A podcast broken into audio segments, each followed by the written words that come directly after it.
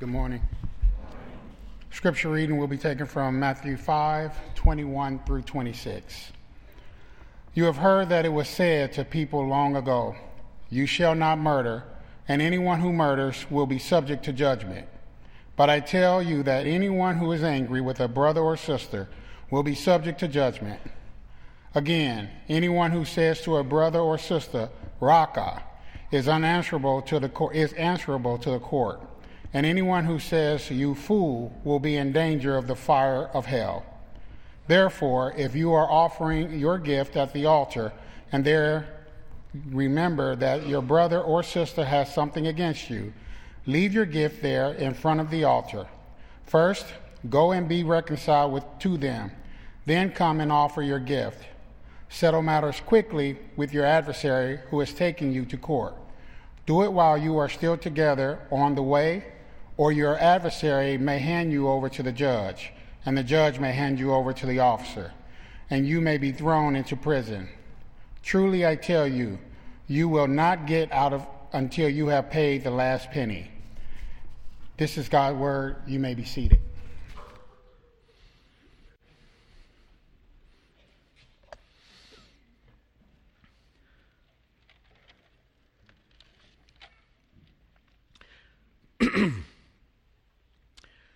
Let's pray.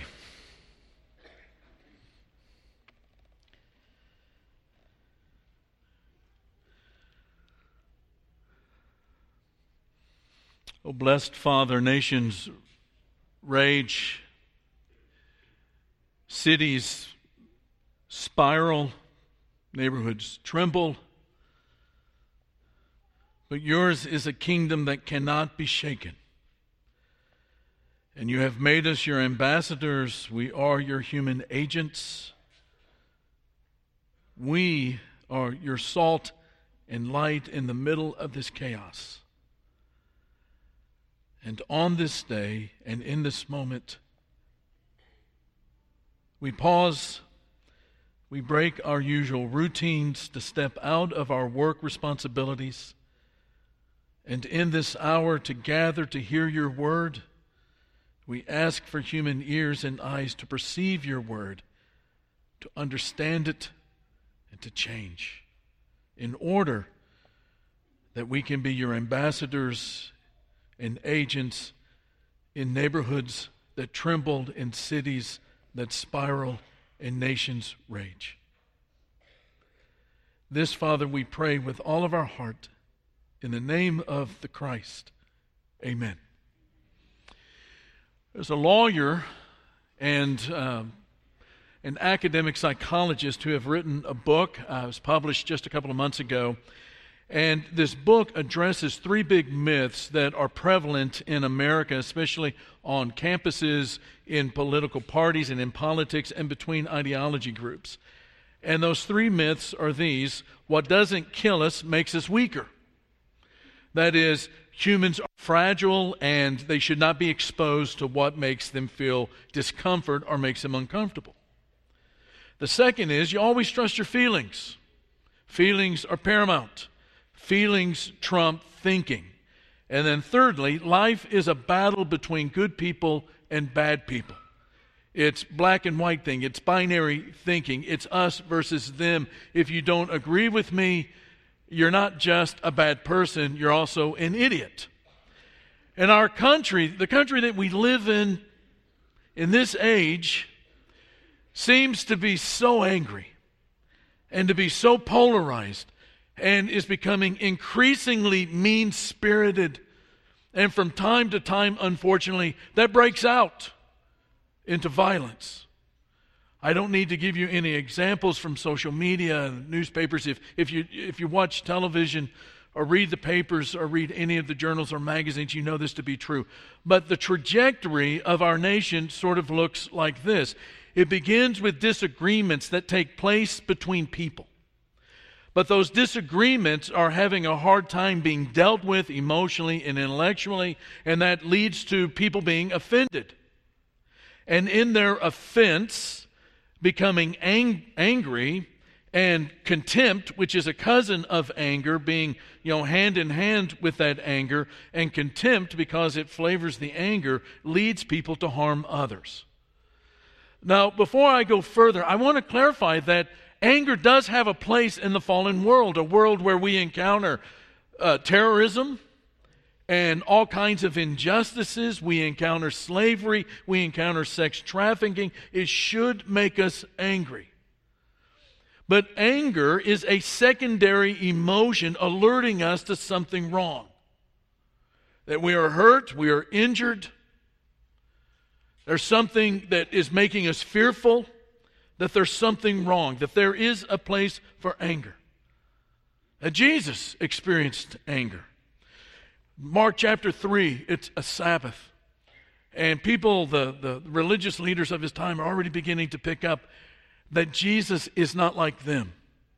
And so on the Sabbath, there is this fellow that has a, a physical ailment.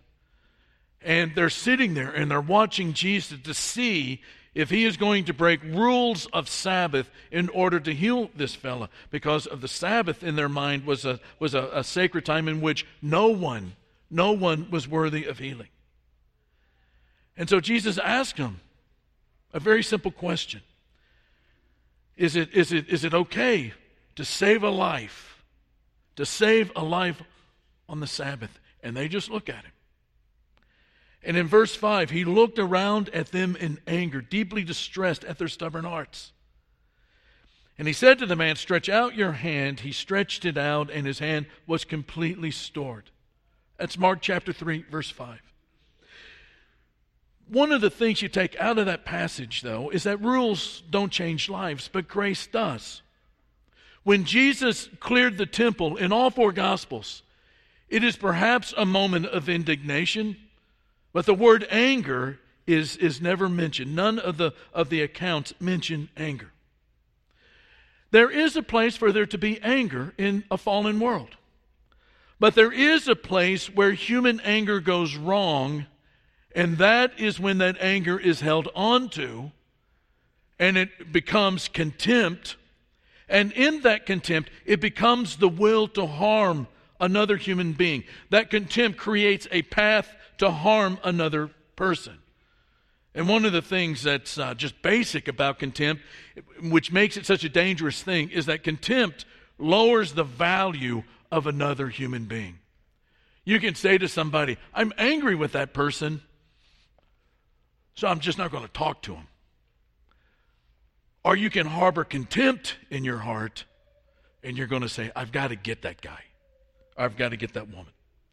Contempt lowers the value of another human being. When, ha- when that happens, it makes it easier to hurt someone, to g- degrade somebody, to deprive them. We know the lessons of the late 1930s Western Europe. When Jewish people in Western Europe became contemptible, they also became exterminatable. As contempt, it says that a person is worthy of harm. They deserve it. The question I pose this morning for us as a church how do disciples of Jesus make better a world that seems to be spinning on an axis of offense and anger and contempt. How does a community of redeemed people live in a world of offenses and contempt? As we begin to remember that the Bible teaches us that we become a people of a certain influence and character in the world. In Matthew chapter 5, a passage we looked at last week, verse 13 begins You are the salt of the earth. But if salt loses its saltiness, how can it be made salty again? It's no longer good for anything except to be thrown out and trampled underfoot. But you know what else you are? You are the light of the world. A town built on a hill cannot be hidden. Neither do people light a lamp and put it under a bowl. Instead, they put it on its stand, and it gives light to everyone in the house. In the same way, salt does salt stuff, light does light stuff. In the same way, let your light shine before others that they may see your good deeds and glorify your Father in heaven. I love salt. I don't like it um, to the point that it becomes unhealthy, but there's something about salt. Salt influences everything it touches. It makes a really great steak even better. But one of the things about salt is it always goes in one direction. Nobody ever says, you know, this salt really tastes like a good steak. They say, this steak tastes great with this salt. It, it has an ability to get below the surface and to penetrate what it touches. It's unmistakable. And light is the same way. By its very character, it overcomes darkness, and it's never the other way around. The greatest darkness that you can imagine, you can be in Carlsbad Cavern or someplace like that. The greatest darkness that you can imagine can never overcome the smallest of flames from the smallest of matches. And the reason that Jesus is telling his disciples, your salt and your light, is he's saying, you, you have because of my presence in you and because of my teaching and the kind of heart that's being shaped, you are the kind of people that are going into the world, the Roman Empire world, the world that we live in today, 2,000 years removed. We go into this world with a certain kind of life and character that makes us noticeable. It makes us noticeable when we walk into rooms and we walk into workplaces when we're out in the neighborhood, when we're out in the community, our, our influence and character as disciples of Jesus is something that stands out. And that's precisely what happens when we obey the call of 1 John chapter 2 verse 6. This is how we know we are in him. Whoever claims to live in him must, not an option, must walk as Jesus did. In other words, we are the people who want to walk the earth the way that God walked the earth as Jesus.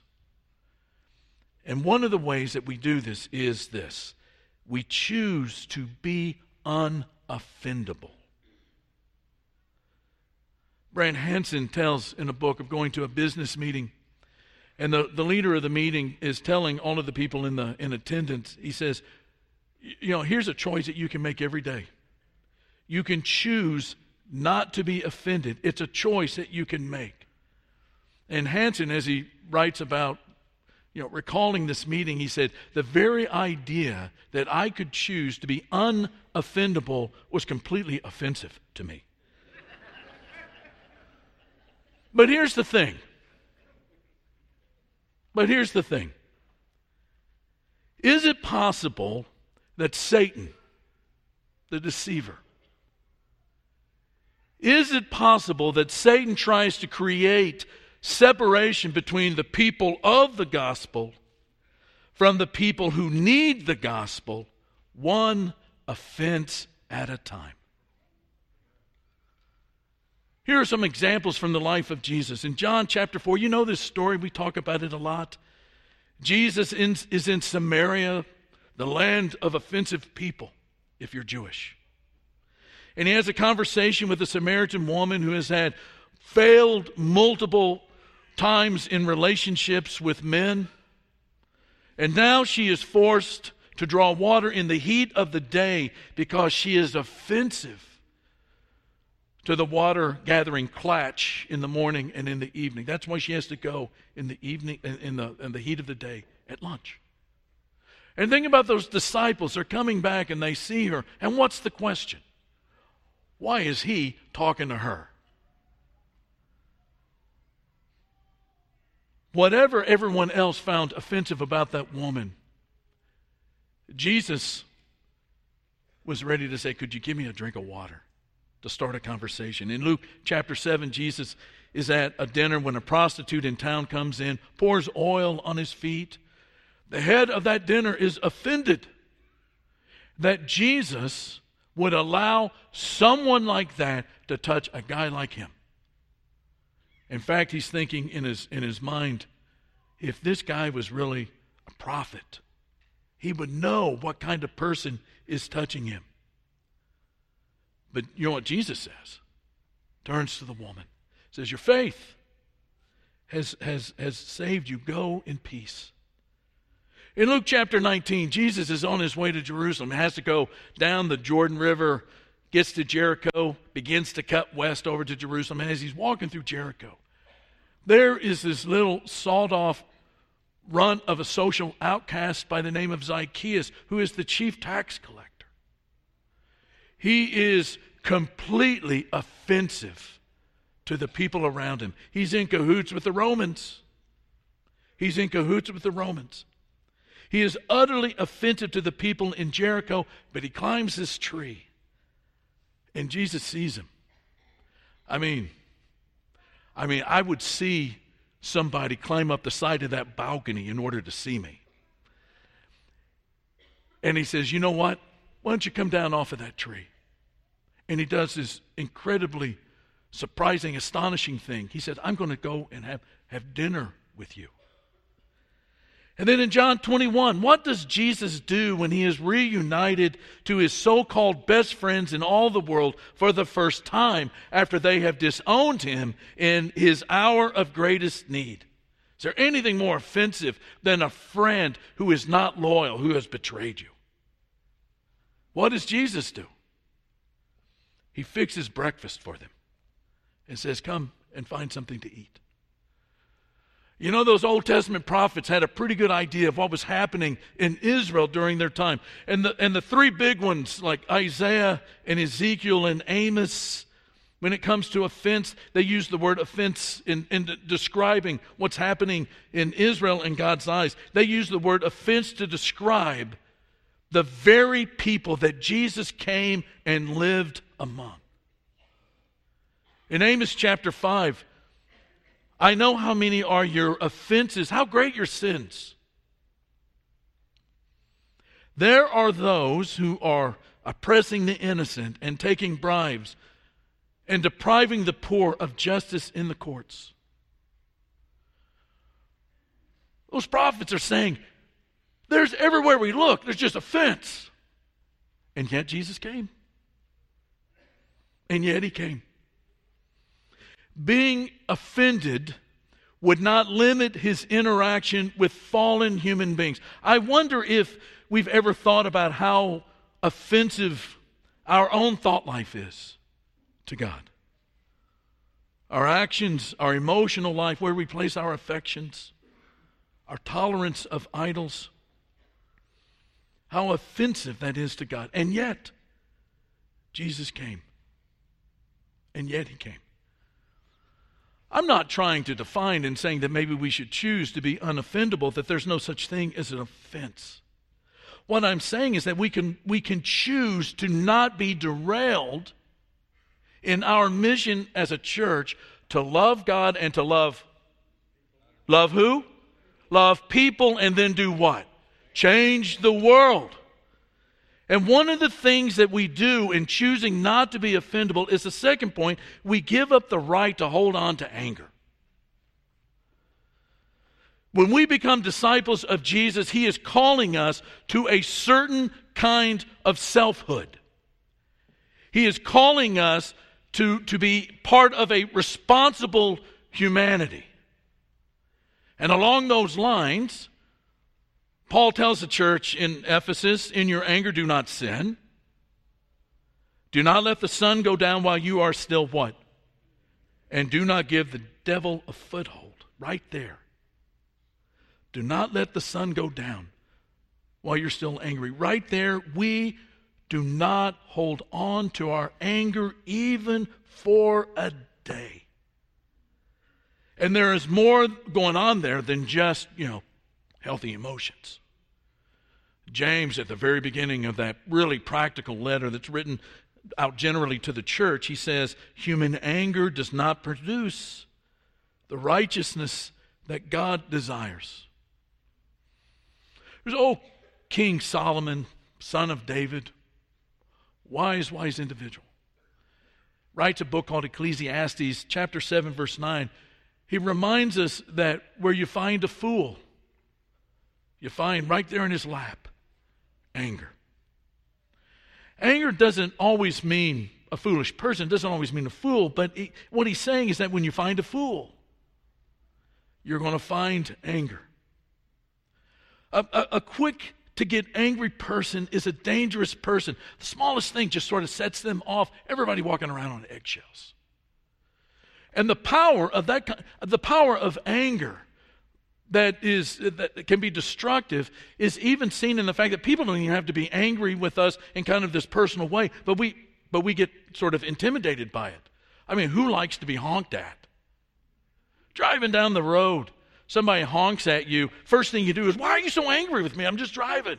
You don't even know who it was or if they were even honking at you. I remember when we first moved to Brazil, I thought everyone there was so angry because Brazilians were always honking their cars in traffic. And it was it wasn't because they were angry. The way you know the Brazilians have a completely different cultural idea about honking your horn because of the way they drive. They're just letting you know where they are. But more than one occasion, I rolled down the window and told them to go back to Jersey. You know, nobody likes to be nobody likes to face anger, right? Even if it's a honk. But one of the most audacious things that Jesus says is found in the Sermon on the Mount, the text that, that uh, was read for us just a few minutes ago. Jesus says, everybody knows this. It's been said by the men of old that if you murder someone, you will be subject to judgment. He then says, But I say to you, if you are angry with someone, same language, you will be subject to judgment. Why does Jesus treat murder and anger the same? It's because he knows that murder is just anger that has blossomed to the fullest extent. Every murder began as an angry seed that kept getting watered and watered and watered because we didn't let it go because we let the sun go down and go down and go down and go down. And instead of letting go of it and dealing with it, we watered it and watered it and watered it. Disciples of Jesus of Nazareth are not to be recognizable because of their anger, but because how they have stepped out of it into something else, something more beautiful. It is, I believe, at the human level a moment of great spiritual enlightenment when we decide that we're going to give up the right to hold on to our anger. It is a breakthrough when we realize that we are better off without anger. And if you hold on to that anger, how are you supposed to live as a disciple? How are you, if you hold on to anger, if somebody strikes you on the right cheek, turn to them the left? Two verses later. Or if someone compels you to go one mile, to go two miles. And if you can't do that, then you will not be able to choose love as a response to contempt. Jesus follows up all of this with You have heard that it was said, Love your neighbor, hate your enemy. But I tell you, Say it with me love your enemies. Love your enemies. Pray for those who persecute you. That you may be, and the new NIV puts children, it's not really the point, it's sons. And that does that's not exclusive of women. But the word son means that you have this special relationship, that there's inheritance, that you're following in the steps of your father. You're identifiable as a son in your actions, your father. That you may be children of your father in heaven. He causes his sun to rise on the evil and the good. He sends rain on the righteous and the unrighteous. If you love those who love you, it's not very noticeable, is it? It's not, it doesn't stand out at all. If you love those who love you, what reward will you get? Are not even the tax collectors doing that? And if you greet only your own people, what are you doing more than others? Do not even people who deny God do that? Be perfect means be a, a, a person of, of whole integrity, not without mistake, but be whole as God is perfectly whole. I, I know I'm asking us to do something so counterintuitive. But our Messiah came into this world of enemies with love in his heart. He came into the world, into the presence of people who had the seeds of his crucifixion in their hearts. Paul was thinking about what God is really like in 1 Corinthians 13. The older translations, again, probably a little better. Love is not easily angered, it's not easily provoked. Paul is saying that you can do a lot of good in the world, but if love is not in your heart, in chapter 13, 1 Corinthians, that you can do a lot of good stuff. But if love is not in the heart, of you and it, then it's just a lot of noise. One of the leading scholars in the world, New Testament world, a guy by the name of D.A. Carson, he writes in a little book called Love in the Hard Places that the church, uh, us, is not made up of natural friends. It's made up of natural enemies. Christians come together not because they form a natural collocation, which is, if you know D.A. Carson, he likes to use pretentious language. He's just saying the church is not a collection of things that naturally go side by side with each other. Not because they form a natural collocation, but because they have been saved by Jesus Christ. And we owe him a common allegiance. I think one of the remarkable things about the church is that it's filled with people who are willing to love someone in the name of Jesus who he or she would otherwise despise.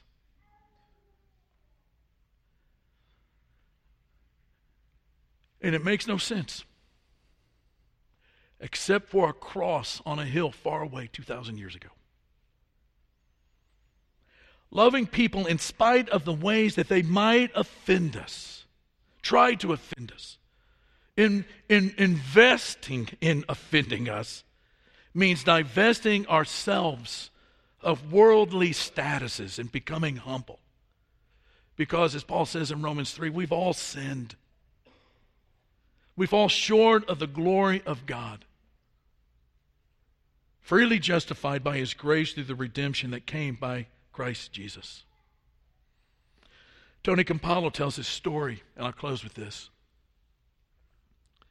He tells a story of he's a, he was a professor at St. David's College in Pennsylvania. He's to fly across the United States all the way to Hawaii. He's in Honolulu, suffering from jet lag. At 3:30 in the morning, goes into a donut all night donut and coffee shop. And while he's sitting there, there's a group of prostitutes that come in. They sit on either side of him. They're known by the, the guy behind the counter. They come in every night. And they're crude and they're rude and they're loud and they're proud and, and all of that. And, and uh, Tony is about to get up out of his seat,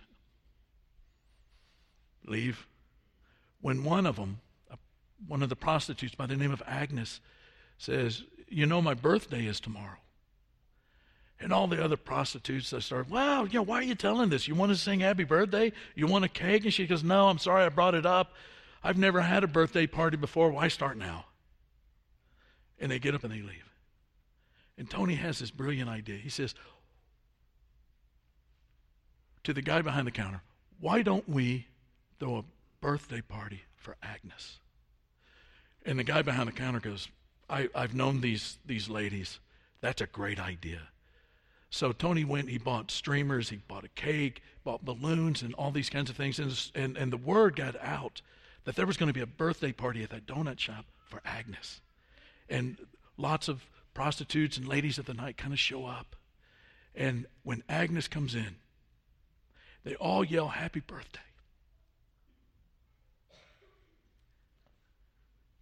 And they begin to sing. Happy birthday. First time in this lady's life. And she begins to bawl, just cry. And they bring out this cake with the candles on it. And uh, she says, That's the most beautiful thing. Can we just look at it for a little while? And they go, Sure, it's your first birthday party.